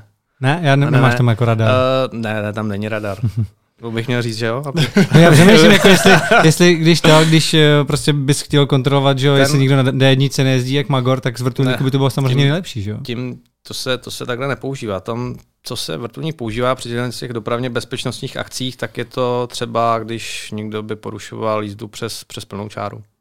Hmm nějaký nebezpečný předjíždění a tak, ale určitě ne, určitě ne měření rychlosti. Nedávno byl ten hodně sledovaný případ, kdy se ta německá holčička ztratila v Českých hmm. horách. Zažil si někdy ty podobný případ, že jste také letěli, využívali tu termovizi? Protože i tady jí hledal hmm. ten vrtulník, používali termovizi. Nakonec si ten vrtulník nenašel, našel hmm. nějaký ten myslivec, ale jestli si zažil podobný případy. Určitě jo, ale to pátrání v tom lese je strašně náročný, jo, protože hodně lidí si neuvědomuje, jak ta termovize funguje. On to není uh, rentgen, takže vy vždycky vidíte jenom tu vrchní vrstvu. A když jste hustý les, tak uh, se vám může stát, že toho člověka uvidíte jenom pod, uh, pod nějakým úhlem. A pak tam jsou další věci, že třeba když jste v létě a vy byste pátrali po nějakém člověkovi, tak to může být všechno tak rozehřátý, že, se to, že, že, to, že to splývá. Takže nej, nejlíp se pátrá v zimě, nebo třeba ve 4-5 ráno, když tam je ten rozdíl těch teplot. Jo, nám se to stalo jednou, tuším, že to bylo v únoru, že nějaký pán spolikal prášky a řekl prostě doma manželce, že, že, že prostě odejde a že se zabije. A to jsme taky našli, ale díky tomu, že to bylo v zimě, že tam byl velký ten rozdíl teplo, takže byl v lese, ale ten les nebyl tak hustý, takže tam relativně svítil. Jo, takže tohle, co se používá běžně, ale ta úspěšnost, když ten les je hodně hustý, tak eh, je to spíš, spíš o náhodě. A ty jsi uh, obsluhoval tu termovizi? Přesně tak. Takže pilot vlastně ten se stará jenom o to, tam kam jsou, se letí. Tam jsou dva piloti, ten vybírá nějakou tu trasu, když vy tam něco zahlídnete, tak pořád jste spolu v kontaktu, takže to tam případně stočí, abyste si to mohli víc eh, prohlídnout, protože kolikrát to může být jenom nějaký zvíře. Jo, to, co tam vidíte. Hmm. Zažil jsi ještě nějaký takovýhle případy, eh, který si takhle na ně vzpomeneš a jsou něčím zajímavý? Když jste po někom pátrali a nakonec si ho právě díky třeba termovizi našli. Uh, díky termovizi, ono ještě pak se to používá jsou ve společnosti s, jako s lokalizací telefonu, jo, takže tam samozřejmě taky to je ještě úspěšnější, ale takhle, že bychom někoho našli třeba v lese, to, to asi ne. Uh, že on má u sebe telefon, vy ho nějak lokalizujete, hmm. jak je to přesný? To já jsem vždycky měl pocit, že ve chvíli, kdy člověk ještě ten telefon jako nepoužívá k nějaké volání, tak je to jenom, že se to chytí na nějaký jako nejbližší vysílač a zase tak přesný to není. No, Existuje i systém, který teda není dostupný vždycky, ale pak je to přesný třeba i na 10 metrů. Jo. Hmm. jo. To záleží, jaký, jakou úroveň, když to tak řeknu, lo, té lokalizace používáte. Takže samozřejmě, když, když to je ta základní, tak uh, máte nějaký tři, tři prostě vysílače, to, z toho máte nějakou, kam se ten telefon přihlašuje, z toho hmm. nějakou přibližnou polohu. Neměl jsi ty sám možnost odhalovat pomocí termovize třeba pěstírnu? Jaký marihuany nebo něco takového. To jsem taky viděl, že se takhle jako pomocí toho dělá, že se z vrchu vlastně kouká tam, jak tam mají většinou ty žárovky, že, které mají hmm. velkou, vysokou teplotu. Tak eh, taky se to takhle dá využít, no, protože samozřejmě eh, asi tam je nějaký větší, větší tepelný, tepelný výdej, ale že bychom takhle náhodou něco odhalili, takhle se to Náhodou asi ne, no. to věřím, že to asi náhodou by se neřešilo, to spíš se vytipuje, že jo, něco na základě mm. třeba nějakého vysokého odběru energie, případně nějakých jiných věcí se odsadu a pak se tam třeba jede to takhle ověřit. Ale ty sám si to nedělal. Tak Te, třeba. Te, teďka už teda si u pohotovostní motorizované jednotky, no. teda zpět, tam, tam, kde jsi začínal. Můžeš popsat nějak svoji práci, kde pracuješ na nějakém oddělení? Uh, ta pohotovostní motorizovaná jednotka je v Praze celopražský útvar. Takže my máme sice sídlo v Ďáblicích, ale od tamtať vyjíždíme do, do celé Prahy. Každá ta hlídka má přidělený nějaký obvod, většinou se snaží, aby ten obvod byl ten, ten samý, aby prostě hlídka měla pak nějakou, nějakou místní znalost, ale neznamená to, že musí působit jenom tam, když se něco děje. Takže ty, ty primární úkoly jsou samozřejmě uh, reagovat na ty výzvy na linku 158, ale na ty, kde je potřeba nějaká pomoc jako i hned. Jo, takže občas si to sice lidi představují moc akčně, ty, co se k nám hlásí, občas tam jsou takový akčnější případy, ale samozřejmě do toho patří i třeba záchyty pachatelů někde v obchodě, jo, nebo dřív se více jezdilo, když jsem sloužil na revizory, ale je to fakt hodně různorodý, jo, takže tam často jezdíme třeba i e, k resuscitacím, protože máme docela dost vybavení v tom autě, e, máme tam ten defibrilátor, takže kolikrát jsme první na místě, můžeme s tím letím pomáhat. E, tenhle rok jsme tam třeba dostali záchranné vesty, házecí pitlíky, když se prostě někdo topí ve Vltavě. Takže prostě kde se něco děje, tam, eh, tam vyjíždíme. Zároveň fungujeme jako prvosledová hlídka, eh, což, eh, což znamená, že tam ještě máme dlouhé zbraně, samopaly nebo tučné pušky. A to je z toho důvodu, nebo když ten koncept vznikal, aby, aby se mohlo aby se mohlo reagovat, kdyby třeba někde byl nějaký aktivní střelec. Jo, jak, jak se třeba kolikrát stalo v Americe, tak to jsou takhle vyčlení hlídky. V Praze jsou to ještě další hlídky, třeba z oddělení hlídkové služby, které takhle pak můžou reagovat rychle. Ty jsi zmínil ten házecí pitlík, jak si to mám představit? Taková ta házečka do vody, že jo, s tím, nebo jak se tomu říká, když, když prostě by se někde někde topil, tak mu to hodíte. To se Jasně, může, to, to není to kruh, ale je to prostě nějaký pitlík, který no, no, no, no s lanem, tak, tak mu to můžete hodit, nebo právě když máme tu vestu, tak se na to můžeme nacvaknout, že jeden ten kolega jistí toho druhého ze břehu. A tyhle ty uh, opatření, jak jsi říkal, třeba s těma dlouhýma zbraněma, tak uh, ty se zavedly třeba až po nějakých teroristických útocích, třeba co byly v Evropě, nebo to bylo takhle vždycky? Tenhle ten, tenhle ten koncept se vy, začal vymýšlet ještě, když jsem tam sloužil původně, jo, takže hmm. to bylo už kolem roku třeba 2013-2014 a samozřejmě to, to trvalo, než se to úplně zavedlo všude po celé po celé republice. A myslím, že ještě to taky ovlivnila ta situace v Uherském Brodě, kdy si jak tam taky ten blázen eh, pár, pár lidí zastřelil. Jo, to, je, to je taky jako na, na tyhle ty případy. A změnilo se něco zásadního od té doby, co jsi tam byl původně a co si tam nastoupil teď? To vybavení šlo strašně, strašně nahoru. Že když jsme tam sloužili tehdy, třeba kolem toho roku 2009 až 2013 jsem tam tuším byl, nebo 14, tak uh, to vybavení, když jsme chtěli mít nějaký lepší, tak jsme si ho třeba koupili, co se třeba týče nějakého zdravotnického materiálu, ale teďka tam fakt člověk řekl 90% těch věcí nafasuje. Jo, třeba z těch Takže zdravotnických jako věcí. Jako sami policisté jste si to koupili. já hmm. jsem třeba slyšel od spousty tvých kolegů, že si kupovali kamery, aby měli jako lepší... A... a ty, ty už se taky teďka fasují třeba kamery. Jo. Hmm. Jo, ale vím, vím, že třeba v minulosti jsme si kupovali uh, takový krytí na popáleniny a teďka už to ty hlídky automaticky dostávají. Jo, a jestli to využije v praxi, ono, kolikrát si lidi říkají, že jsme obyšený jak vánoční stromeček, nebo že toho máme hodně toho vybavení, ale uh, řekl bych, že to vychází fakt uh, z událostí, které se staly v praxi. Jo, zrovna třeba ty popáleniny, to byl um, to byla ta událost tenhle ten rok, jak, uh, jak tuším někde na Černokostelecký, tam byl nějaký požár na nějaký dětský oslavě a bylo tam fakt hodně popálených dětí a tam se to taky využilo.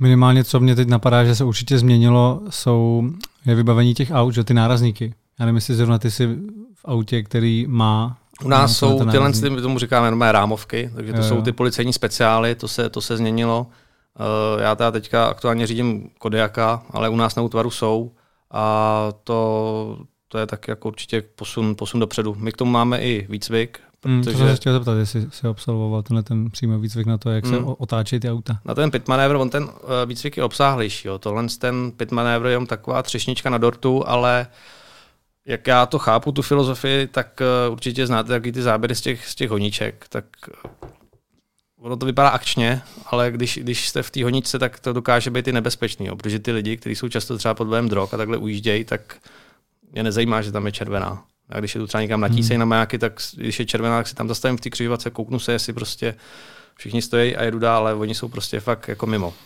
Takže eh, kolikrát, když třeba víte, že před sebou máte kradený auto, eh, tak, tak si prostě zavoláte ostatní hlídky a třeba to auto nějak zablokujete.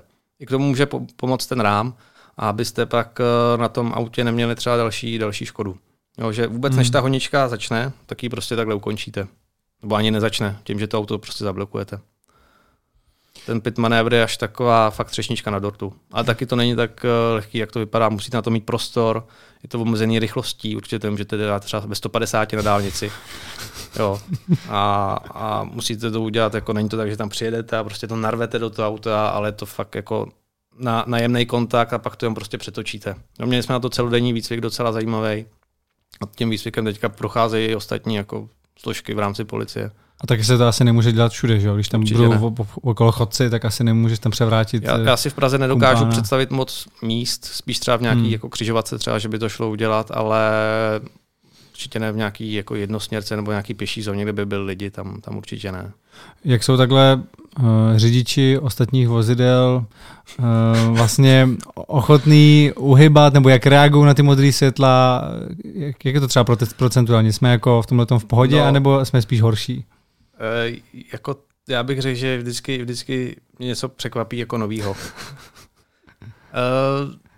těch zážitků, jak ty lidi reagují nebo nereagují, je několik. Jo. Samozřejmě nám by asi nejvíc pomohlo, když nám dají najevo, že u nás vědí, že třeba dají blinker, ale občas prostě udělají to, že když to je nějaký zúžený, tak oni tam prostě zastavějí. Dají si ty blinker zastaví, aby to nemáte jak jako v oběd, jo? nebo když je prostě červená, vy tam přijedete, tak začnou se nějak jako rozestupovat, padne zelená, ale oni tam pořád stojí, přitom by stačilo se prostě rozjet a udělat nám to místo. No. Chodci jsou taky jako kapitola sama, sama o sobě, že se mi několikrát stalo, že člověk, jako, když se blíží někam eh, k přechodu, tak uh, samozřejmě přibrzdí, houká, bliká, ale ty lidi si myslí, že, že jako je pouštíte. že tam doma jako začnou přecházet. Maminky velmi, velmi často tam cpou kočárek takhle, asi jako, aby, aby, aby to zkusili, jestli to půjde nebo ne. Takže těch zážitků jako několik. Řekl bych, že se to trošku zlepšilo, hlavně z pohledu, že se lidi třeba naučili občas dělat tu záchranářskou uličku. Že vidí, hmm. že se to někde uh, štosuje, takže tam s náš projedeme, ale občas, co, co vymýšlí lidi v centru, to by člověk nevymyslel sám. Vždycky je člověk překvapený. My jsme tady měli ještě uh, kolegu Tomáše Pelešku, který teď teda nedělá, nedělá už na, hmm. na té jednotce, ale někde jinde. A teď nevím, jestli jsem se na to ptal, nebo jestli jsem se na to chtěl zeptat, tak se zeptám určitě tebe. A to, já jsem byl svědkem toho, kdy uh, policie, prostě policejní auto na, na modrý světla předjelo strašně dlouhou kolonu, zatočili vlastně do mý ulice, kde já jsem bydlel, hmm. a tam vyply ty světla, zastavili a pomalu jako vystoupili a nic se vlastně nedělo. Hmm. A říkal jsem si, k jakému případu jeli. To jako těžko, těžko říct, jako na co jeli, ale uh, ono i kolikrát, my když někam jedeme, nejčastěji, nejčastěji to je, když je to třeba nějaký vloupání, tak uh, ten dojezd už je prostě takhle jako bez, bez, bez toho blikání a ukání. Jo, aby, aby jsme prostě to bylo, to... že přijeli do stanice, oni tam měli svoji, jako, svoji policejní stanice, vystoupili a měli v ruce drinky a prostě šli zpátky. Tak jsem si úplně říkal, jako, že jestli, no ne, ne, alkoholické drinky, ale prostě nějaký pití. to. No. Těžko říct, jako je možný, že pro ně měl tam dozorčí nějaký úkol. No, Nevím. jo. Jakože mě hned napadlo, že to prostě zneužívají, takhle, no. A jestli no. se to pak jako musí hlásit, když použijou modrý světla, nebo jestli... Musí se to hlásit operačním středisku, no. Takže teoreticky by to neměli a, zneužívat. A no, nemělo by to takhle fungovat a hlavně my jsme jako vidět i na, na GPSu. Ten operační nás vidí hmm. na mapě. My jestli tam máme informaci o tom, jestli blikáme nebo ne, ale prostě já když jedu na tíseň, se někde něco děje, tak tomu hmm. i hlásím, že budu používat ty, ty majáky. Přesně, no. To jako mě to právě někdo tenkrát říkal, že se to musí hlásit a proto mi bylo divný, že by to jako zneužíval, ale už jsem jako několikrát to takhle viděl a říkal jsem si vždycky, no, jsou svině. že, že, prostě si vezou drink. No, jakože prostě nechtělo se jim čekat, že o půl hodiny, protože už, já nevím, měli mít za chvíli pauzu, tak prostě se jim nechtělo čekat, tak předali kolu na modrý světla a co, co zajeli za zatáčku, kde už nikdo ne, nebyl, vlastně kdo by jako viděl, tak to vypli a... To jsou podle mě takový ty případy, kdy si jako to neumíš ani představit, jaký to může být důvod. Příklad, teď jsem No viděl jasně, se uh, z webkamery, uh, kde jela, jelo policejní Hmm. auto na blikačky a za to se zařadilo normální auto, který celou dobu jelo za nima. Hmm. A ten případ byl ten, že ten dotyčný vez těhotnou manželku do Jo. nemocnice a oni mu jenom jako dělali tady kolonou v Praze dělali, dělali doprovod, aby to jako projel rychlejš. Ale taky člověk, kdyby tuhle tu situaci viděl, tak si říká, tady to osobní auto prostě se jenom zařadilo za ty Hmm. policajty a využívá toho, že oni, oni tu cestu To- pro, Tohle proráží. to je hodně častý, jo. A Třeba i když jedou někam na, na to oddělení, tak uh, ty kolegové třeba i na těch místních odděleních uh, toho fakt mají občas jako fakt dost, že tam jsou třeba i eskorty a musí dělat nějaké ohledání, takže když potřebují splnit nějaký služební úkol a místo toho by prostě někde čekali půl hodiny ve frontě, tak to jako určitě taky není zneužití jako toho, protože si dojedou Hmm. prostě na to Hmm. oddělení a tam třeba někoho vyzvednou, musí ho odvízt někam na celu, takže tak, no. Ty, Určitě, určitě to není, jak to, jak to vždycky vypadá. Já na to naráž- narážím hodně často i třeba u kamarádů, že jako ne, nemůžete jim to člověk vyčítat, že když jako úplně nevíte, co ta práce všechno obs- obsahuje, tak eh, že to taky je. No. Mhm. ty, aby ti to nestačilo, tak kromě pilota a státního policisty si i dobrovolný hasič. Ano, A, to, to, to, Sbírám uniformy a nejsem striptér. Jak si, jak si, někdo myslí. To podle mě je jeden z dotazů, který na tebe přišel. Jo, někdo. Já si myslím, že kdybych někde předváděl své pohybové nadání, tak by všichni asi utekli. No. no, jako ten dobrovolný hasič, dostaneš se do akce i teďka tolik jako ten státní policista? Máš na to čas vůbec? Uh, teďka už toho času mám mít, takže jsem to trošku omezil. Já jsem u těch hasičů začal v době, kdy jsem ještě lítal a právě to prostředí kolem, kolem policie mi, mi chybělo. Takže tam, eh, tím jak jsem u dvou, u dvou jednotek, a jedné mimo Prahu, jedné v Praze, tak eh, mimo tu Prahu, jak to pokrytí je prostě menší, tak eh, se člověk dostane k událostem, by prostě v Praze třeba jenom přivez vodu. Jo, takže si třeba, u- tam jsme si uhasili třeba sami hořící auto, to v Praze, tím jak je to pokrytý víc, by se vám tolik jako nepovedlo. Nicméně, když byl covid, tak jsme drželi i hotovosti s profesionálními hasičema, tím jak jich třeba hodně bylo v karanténě, takže i tam jsme se dostali k zajímavým, zajímavým událostem. A co ti chybělo u toho povolání pilota? Byl to ten adrenalin, co je u, tý, u toho Adre- policisty nebo adrenalin- hasiče, nebo, Adrenalin určitě ne. nebo to pomáhání, takový to? Spíš, že tyhle ty povolání, že mají trošku jako smysl, no. Že, že, jako, že někam, jako když někam lítáte, tak je to fajn. Je to prostě moje vystěná práce, protože bych si ji nechtěl, nechtěl vzdát, ale uh, ať už ten hasič, anebo, nebo u té policie, tak mi prostě připadá, že to má hlubší, hlubší takový smysl. Ta záchrana toho života tam případně. Protože jako i Nemusí to- nemusí povolání to- pilota má smysl. Jako, že Nemusí to být jenom jako záchrana toho života, aby to nevypadalo, že prostě jsme nějaký jako maxi hrdinové, jo? to jsou, jsou určitě třeba záchranáři, že jo? víc než, než jako my, ale občas se tam nějaký takový události, když by to třeba bylo jenom dvakrát do roka, nebo, nebo tak, eh, tak se tam stanou, tak če, člověka to pak docela jako naplní. No. Na druhou stranu jako Když třeba ale najde, najde nějaký nevím, krad- kradenou věc, Hmm. kradený kolo nebo tak Jo. něco, to jsou takové jako detaily. No. Říkám, že na druhou stranu jako pilot zachráníš spousty těch životů napřímo, že jo? Vlastně můžeš jim pak říct, jo, nebejt mě, tak teď jste mohli být všichni jako... Ne, takhle to, takhle to určitě není. Vzpomeneš si na nějakou nejnebezpečnější situaci, co jsi zažil, ať už jako policista nebo jako hasič? Eh, těch eh, takových těch u policie těch ostřejších zásahů jako bylo víc. Jo, to, když jsem sloužil, když bych to řekl, v tom, v tom prvním období, tak jsme byli u situace, kde, kde prostě kolega musel použít služební zbraň.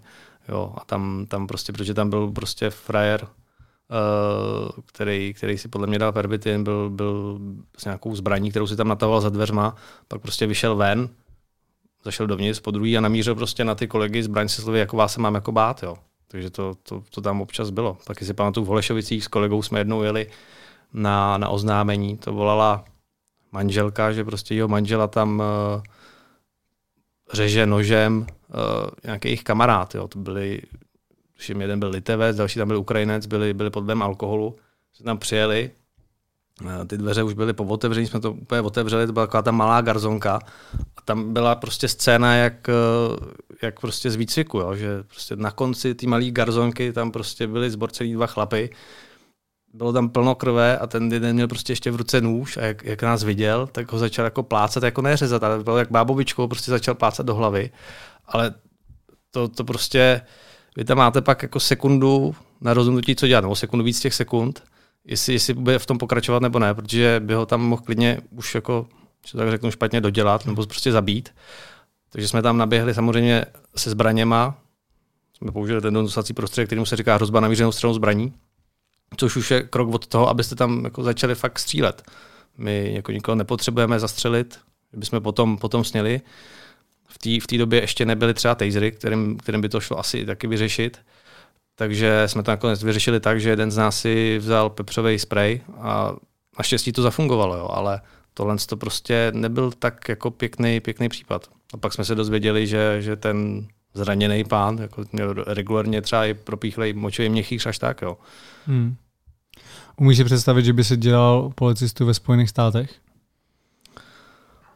Asi, asi bych si to klidně i zkusil, ale tam ten systém je trošku, trošku jiný. No. Tam hodně, hodně jezdí, co jsem pochopil, sami a řekl bych, že i to riziko, že v té službě přijdou o život, je tam daleko, daleko vyšší. Hmm. Takže určitě si to třeba zkusit. Kdybych se tam narodil, tak to člověk bude brát trošku jinak, ale bych si teďka řekl, jo, tak se odstěhu do Ameriky a budu, budu dělat tam policajta, to asi ne. Myslíš si, že třeba v porovnání s naší zemí tam mají ty policajti větší respekt, nebo naopak? Těžko říct. Po těch, teďka po těch, nebo po tom incidentu, co byl, co byl Floyd, tak tam to mají takový horší, ale u nás mně to přijde, že když jsem sloužil předtím, tak to bylo trošku jiný než teď. Jo. Teďka je víc lidí, a to jsem zažil i já na vlastní, na vlastní kůži, že, že prostě na vás jako z dálky něco halekaj. Jako já nemám problém, kdyby za mnou někdo přišel a chtěl si o něčem jako promluvit. To určitě nejsem tak naivní, že, abych si myslel, že všichni, všichni jako mají policii jako rádi, že jo? takže o tom se můžeme třeba pobavit, nebo mi řekne prostě do očí svůj názor, já to, já to budu brát, ale takový to halekání prostě z dálky, to, to, to dřív tolik jako nebylo že na vás mají hmm. lidi nějaký, nějaký poznámky. Nevím, jestli je to třeba spojený s tím, s tím covidem, těžko říct. Ty jsi zmiňoval, že tvůj sen je vlastně mít tu kombinaci být policista hmm. a zároveň k tomu i lítat. Je to věc, kterou už třeba řešíš s nadřízenýma, nebo, to je, nebo čekáš na to, až třeba přijde ta nabídka zase z toho, tu, jakože obnovujeme ti smlouvu? Asi, asi to budu řešit v nejbližší době, no, abych na to případně byl připravený, protože ta situace v letectví se trošku, trošku zlepšuje. Já nemám hmm. žádný konkrétní údaj, kde by se to mohlo jako zlepšit na, natolik, že bych, se, že bych se mohl vrátit, ale asi bude potřeba to zkusit, zkusit řešit v nejbližší době. No.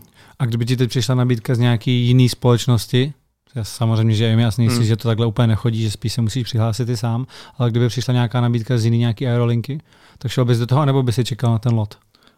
Asi bych zjistil tu aktuální situaci. Ta priorita by pro mě byl, byl určitě ten, ten lot. Mm-hmm. No. Ty jsi říkal, že u té policie, teďka když jsi se vrátil do pěti let, tak si nemusel absolvovat hmm. nějaký znova ten kurz. Je to i takhle u toho pilotování, že máš nějakou dobu, do které se musíš vrátit, aby si nemusel procházet znova uh, opět u, nás, u nás to je trošku jinak z pohledu těch licencí, vždycky to typové osvědčení, u mě konkrétně na tu 787 vám platí rok, takže mě to propadá teďka v listopadu, takže budu muset na simulátor, na, na přeskoušení, uh, který budu mít v Amsterdamu, to už, to, už, to už je domluvený. A pak je tam další věc, která propadá a to je to vaše zdravotní osvědčení a to platí taky rok a to mi taky propadá v listopadu.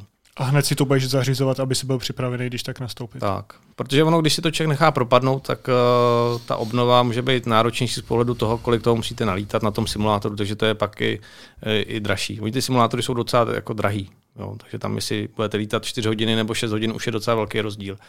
Jo, i teďka to, to přeskoušení, co budu mít, tak to taky bude sranda aspoň za, za 40 tisíc. Hmm. Jo, jenom aby si tu licenci člověk, člověk udržel. A udržuješ se nějak, že chodíš ty sám teď ve volném čase na simulátory, nebo, ne, ne, nebo ne, nějaký hry třeba, nebo ne, něco ne, ne, ne. Čtu si, čtu si třeba příručky, ale že bych lítal Flight Simulator, to ne.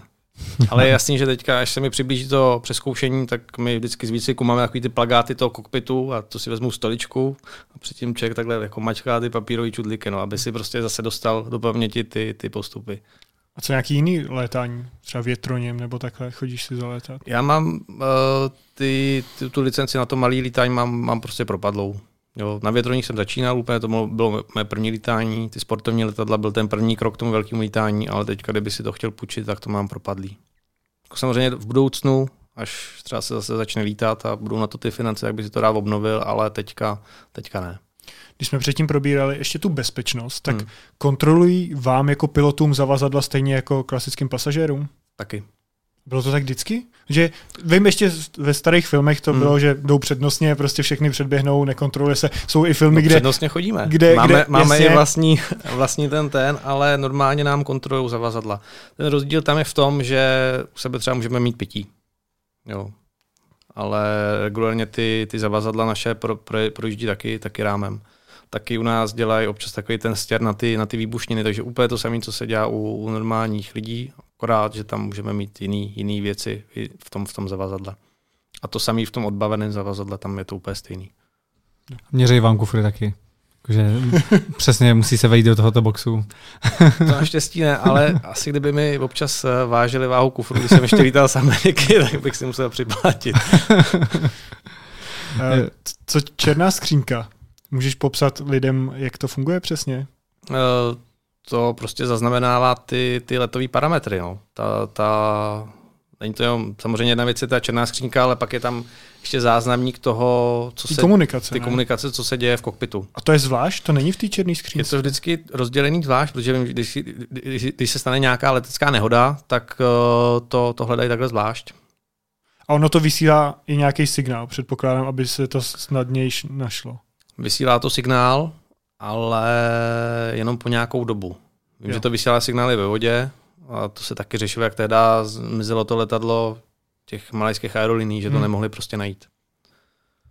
A co třeba nějaká webkamera nebo jako nahrávání vyloženě zvuku z té kabiny, protože to si myslím, že by bylo jako dobrý že by nás tam poslouchali, co tam povídáme. No třeba právě. No, jako samozřejmě až třeba, že by se to nahrávalo jako, ne, že by to bylo online, to samozřejmě ne, ale že by se to nahrávalo prostě na nějakou kartu, která byla vevnitř a v případě nehody, nehody by se pak jako podívali prostě hele, do týhle tý, na tu kartu a pustili to, si, co se tam dělo. To, to, oni si stáhnou z toho záznamníku, že jo? Ono, když se něco stane a to letadlo má přistane, tak si to stáhnou. A to je jenom zvuk. Zvuk, ale jako ta webkamera by tomu asi moc nepomohla, protože i stejně jakýkoliv spínač nebo páčku, cokoliv tam prostě člověk udělá, tak uh, se to zaznamená. A ty modernější letadla, uh, ty, ty parametry dokážou přenášet i online, třeba z pohledu, z pohledu hmm. motorů. Jo, že když se něco stane s motorem, nebo kdyby tam byly nějaký nenormální parametry, tak uh, už to budou vidět na zemi dřív, než, než přistanete. Věc, která zajímá určitě každého, kdo létá, proč si musíme dávat letecký mod na mobilu? uh,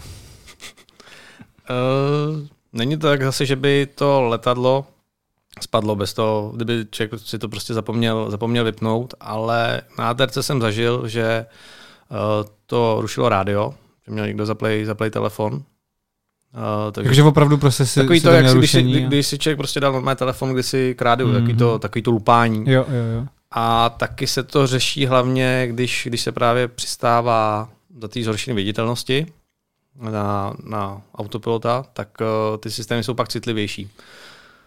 Takže hmm. tam se vždycky říká, aby se tyhle ty všechny systémy vypnuly. No ale že by, že by ten telefon dokázal to letadlo jako dohnat do nějaké katastrofy, to ne. Ale stalo se ti někdy třeba, že si jako pak dával uh, mezi pasažéry informace, prosím, vypněte si mobil, ruší nám to tady rádio? Ne, ne, ne, ne. Ale předtím třeba přiblížením v, v tom horším počasí vím, že to letušky museli říkat. Jako to zdůrazňovat, aby si ty, ty lidi ten telefon vypli. A to byla jen prevence, to bylo jako, že ještě nic se nestalo, ale tak. pro jistotu se to zopakovalo. Tak.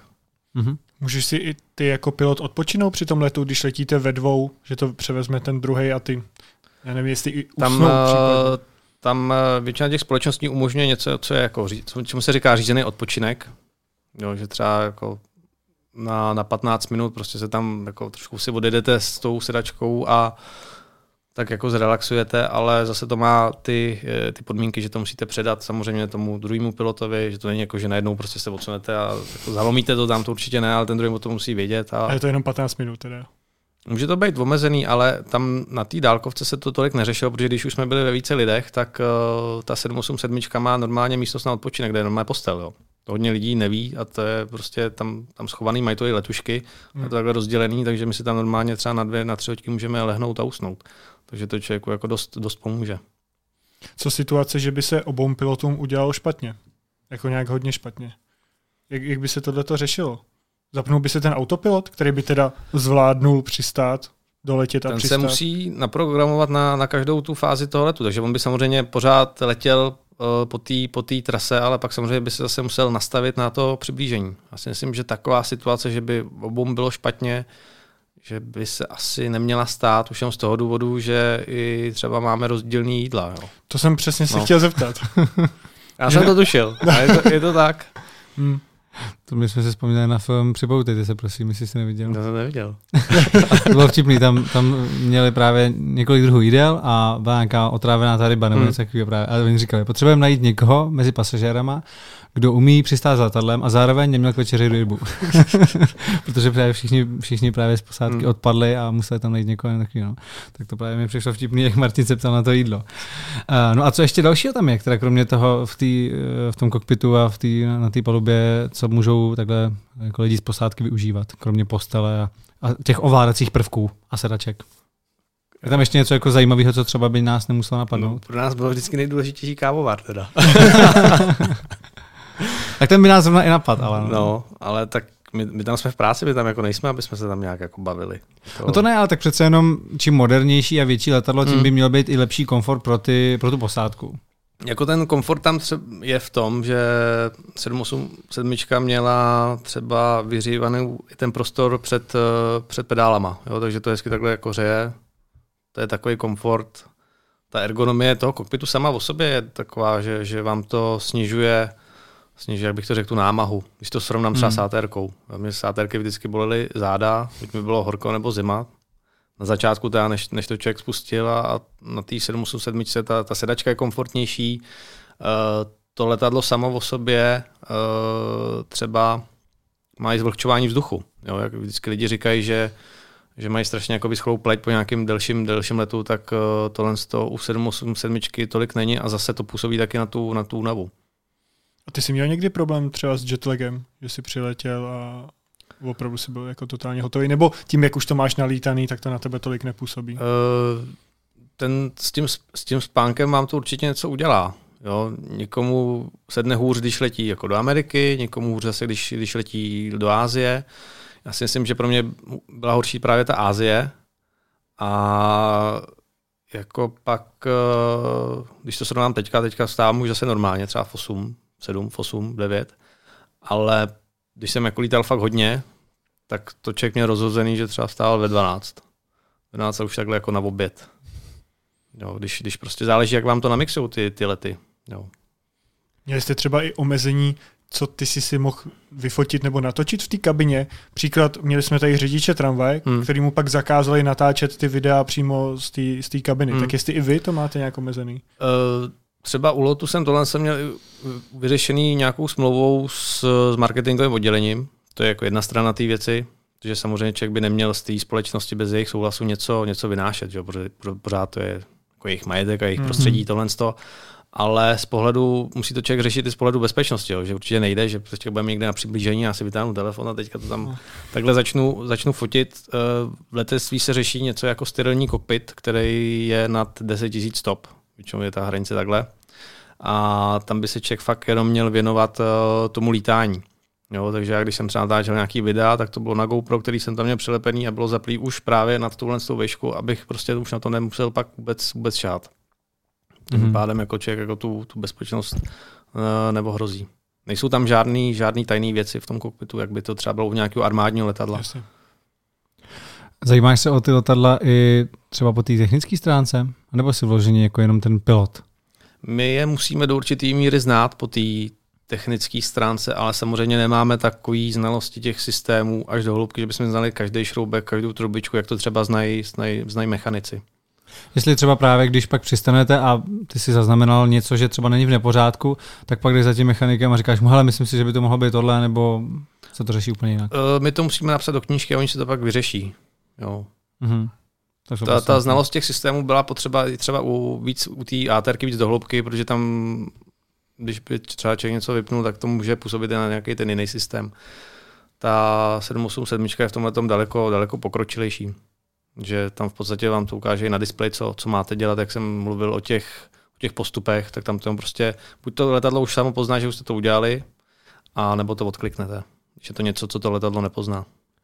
Vždycky pasažérům nahoře svítí, že se nesmí kouřit. Hmm. Uh, je to z dřívějška jako nějaký přežitek, že dřív je, se tam je to kouřilo? Dříví, je to z dřívějška, určitě se dřív mohlo kouřit na, na polubách uh, letadel.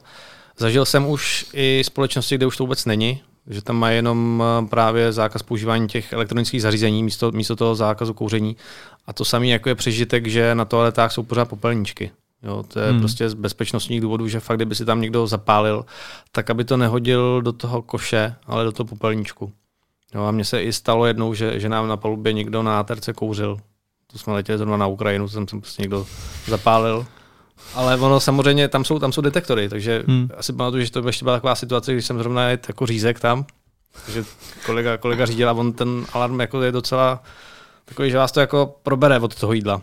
Jo, to je prostě takový čer, červeně se tam rozbliká, že tam máte uh, kouř a kouř je prostě to nejhorší, co, co jako chcete v letadle zažít. Hmm. Jako já se nebojím třeba toho, že by nám vysadil motor. To, to letadlo je na to stavěný, že s jedním motorem může bezpečně letět. Může odstartovat, letět, přistát. Ale když byste měli na palubě nějaký požár nebo právě ten, ten kouř, jo, tak to jsou situace, kde, kde tolik času nemáte. Ale pak se teda zjistilo, že si tam prostě on pán šel zapálit. No. Na ten záchod. Tak. Chytrý pán. No. no. Tak ho pak čekala v Kijevě policie. jo, takže normálně prostě policie, jo? No. Hmm. To pak je asi slušná pokuta za něco takového. No nevím, jak to tam s ním, s ním vyřešili, ale musí se to takhle no, samozřejmě nahlásit. To je, to je prostě ohrožení bezpečnosti. Jo, kdyby, kdyby fakt jako ten, ten nedopalek hodil do toho koše, tak může hmm. udělat, udělat jako velký, velký, velký problém na té palubě. Ty jsi pracoval na letišti i na letišní ploše. Mm-hmm. To byla jaká přesně práce? Tomu se říkalo ramp supervisor. Takže v podstatě jsem koordinoval to odbavení kolem, kolem toho letadla. Jo, ale to jsem ještě dělal zároveň při střední. Bylo daný tím, že prostě jsem chtěl být co nejblíž, nejblíž těm letadlům, takže jsem to vyzkoušel. Dělal jsi ještě taky... nějaký pozice takhle na letišti k tomu? Uh, no já jsem se na tom letišti motal už asi od 15, od 16 na brigádách, jo, takže jsem úplně začínal tím, že jsem nosil nadrozměrný zavazadla z přepážek. Takže jsem prostě nosil uh, deštníky a lyže, prostě na takový ten větší pás, protože to se nemohlo posílat normálně. Pak tu další sezonu jsem tam uh, vozil takový ty imobilní cestující a až pak ke konci, právě když už mi bylo 18 a měl jsem řidičák, tak jsem dělal tohle to ještě zároveň, zároveň se střední. A ne, že bych musel, protože mě to bavilo, já jsem byl takový jako neposeda.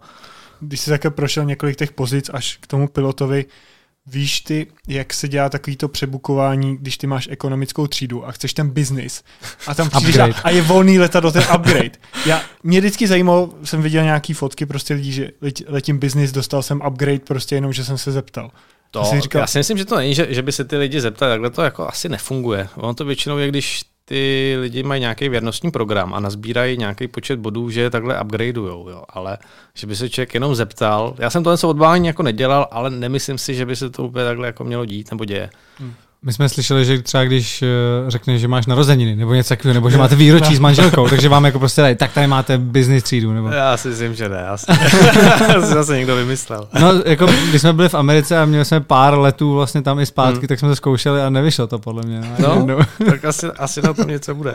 A to, to, to, já jsem se na to taky, když jsem začínal lítat, se na to zkusil zeptat právě, jako, že, že člověk jako lítá, ale to, to ani jako pilota takhle neupgradeovali. A zase teoreticky, jako když je volno, proč by to jako nemohli udělat? Jenom prostě se zlomyslnosti to neudělali, protože si to nezaplatil. No, by si nevypil šampaňský. Tomu. Přesně tak třeba taky, že jo. no, pak by, pak by nezbylo domů.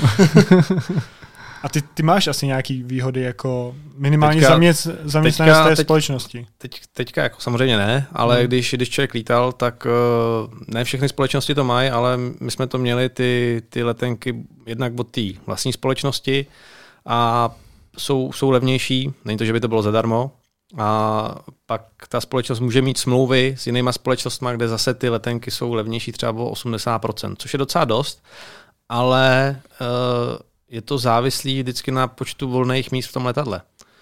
Takže se vám může stát, že si naplánujete nějaký výlet po světě, ale pak někde zůstanete vy se, protože se do toho letadla nedostanete. Hmm. Takže na to člověk si musí dávat pozor. Zažil jsi někdy taky to, že se právě někdo, nech, že se někomu dávali peníze za to, aby vystoupil? Protože co jsme my slyšeli, takže se většinou prodá víc těch letenek, než je reálně místo letadle. A pak, když se stane to, že tam opravdu všichni hmm. přijdou, tak pak se někomu nabízí tady tisíc dolarů za to, že vystoupí a poletí za, Zaslech jsem to, zaslech jsem to. Jestli Ale- to bylo jako přímo v tvém letu třeba. Ale myslím si, že jednou jo, no. Jo. Ale že by se to dělo nějak často, to asi ne. Takže spíš se spolehá na to, že se jako prodá vždycky víc, ale že vždycky se stane to, že nepřijdou všichni. Nebo většinou se stává to, že nepřijdou všichni. Stává se to často, že ty lidi nepřijdou. Hlavně u těch uh, cestujících, co třeba letě, lítají někam za, za prací. Hmm. Jim to koupí firma. Takže se pak právě může dělat tohleto, že se Ale myslím si, že ty společnosti to asi nedělají až tak úplně jako schválně, že by to třeba přeprodávali o tolik. No. Jo, tam asi vychází z nějaký statistiky, jak prostě Mm. to mají. Jo, já myslím, že jsme probrali to hlavní, necháme si ještě něco do bonusu. My ti moc krát děkujeme, že jsi k nám ke kulatému stolu zavítal. Taky děkuji za pozvání ještě jednou. Díky. Vám děkujeme, že nás sledujete, posloucháte, podporujete a pokud chcete slyšet ještě bonus, který bude určitě také velmi zajímavý, tak můžete kouknout na náš Patreon. Díky, ahoj. Ahoj. Ty jsi říkal teda, že jsi ještě ve volném čase, ve volném čase dobrovolný hasič. No. A jak to funguje? To je prostě, že přijdu, když chci, odejdu, když chci, když jsi dobrovolný. Mě zajímalo to přistání na vodě. Jestli je to i něco, co se trénuje, samozřejmě ne s letadlem, ale na nějakým tom simulátoru. Je tohle fyzicky možný? Mohl bys takhle letět s Zurunhama s letadlem? S takovým Eh, velkým letadlem. Jako možný to je.